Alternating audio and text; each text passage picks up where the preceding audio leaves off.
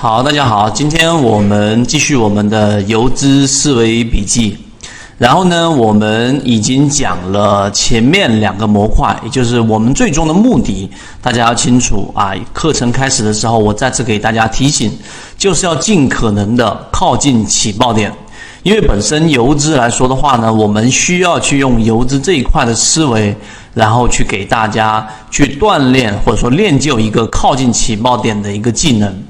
所以我们前面刚才给大家讲了短线，讲了情绪。今天我们来给大家讲第三个模块，比较核心的一个模块就是行业，也就是所谓的主流。因为普通人看的话呢，只看个股，包括我自己了解到圈子当中有很多人只是看个股，只看自己眼中的个股，从来没有一个相对比较大的一个格局或者说全局观。这个是你资金体量没有办法在行情来的时候做大的一个根本原因，所以在后面我这里就写了，这个资金呢，如果想要上一个台阶，从这个模块当中，你应该添加上的技能就是对于主流、对于行业的一个判断。所以呢，我在今天顺便题外说一个，我们的圈子当中，然后呢，一个其中的法律用户，然后呢，做了三光电一只个股。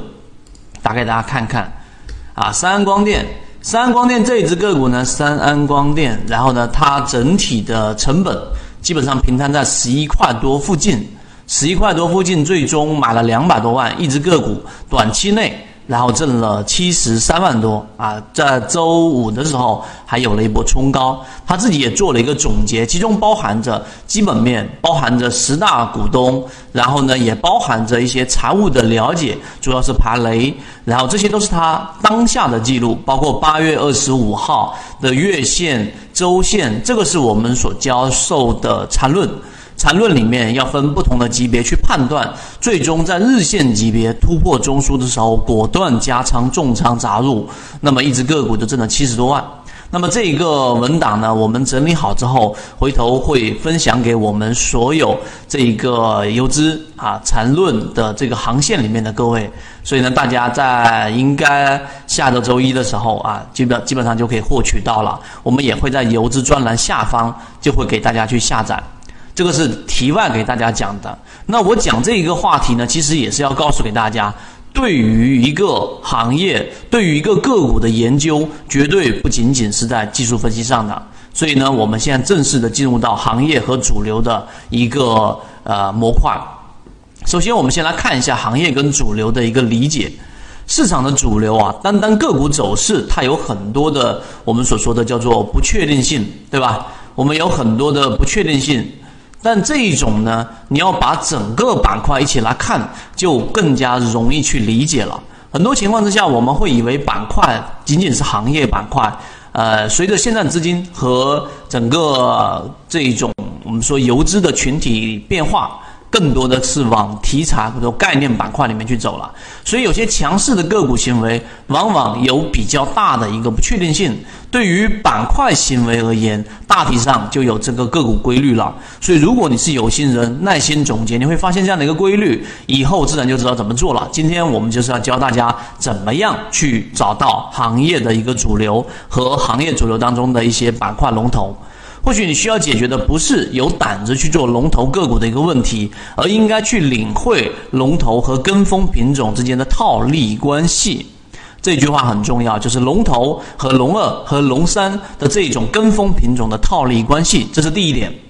第二点，你有时候买龙头不是因为胆子大，而是根据整个板块的动能形成，龙头它就有一个相应的溢价，而股价尚未发生反应溢价时介入。所以这个就是我们所说的低吸了。前段时间我们在讲的低吸模块里面，呃，刚才我所说的这一个何先生法律用户，就是通过低吸介入的三光电，而不是打板。所以我推崇的更多的都还是低吸的模式。有时买跟风不是因为胆子小。啊，而是因为龙头的赚钱效应十足，而跟风品种尚处低位，这就是我们所说的隐面。所以有时随着龙头的刺激，而具备有非常大的向上潜力。而在这一个地方，游资的一个论坛好手，就是我们所说的炒股里面的一个 ID，叫职业炒手啊，校长。然后呢，大家可以回头去找一些相关资料，回头我们找到也可以分享给大家。所以这个是对于市场主流的其中的一个理解。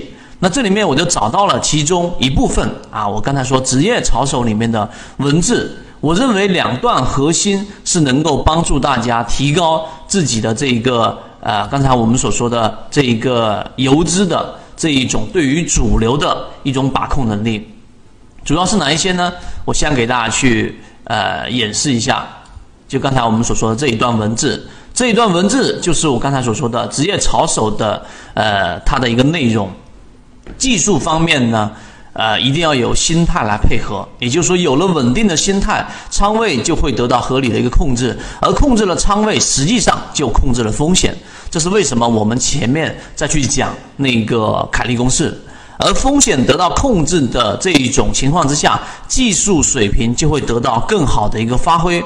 水平发挥的好，赚钱效应就会多，心态自然就会越来越好。这就是技术发挥、仓位控制、良好心态的这个铁三角的一个关系。所以在这一个点上呢，大家你会发现，其实有一些人他是有技术的，只是他的技术呢，由于心态的原因，操作着操作着就变心了，逐渐逐渐的就把自己已经成型的模式给丢掉。所以我也在帮刚才我所说的这一个我们的其中一个法律用户在做整理，而各位游资航线里面的船员，如果你有这样的想法，或者说你做某一种类型的个股，时常都做得成功率挺高，但是没有办法对于你的账户收益有很好的一个帮助，你都可以把你的模式整理成文档，然后发给我，我们会帮你去做一个啊识别，或者说去看一看有没有可以补充地方，帮你捋出一个适合你的盈利模式，这是第一块。第二个就是当大家发现啊，大家都在研究涨停板的时候，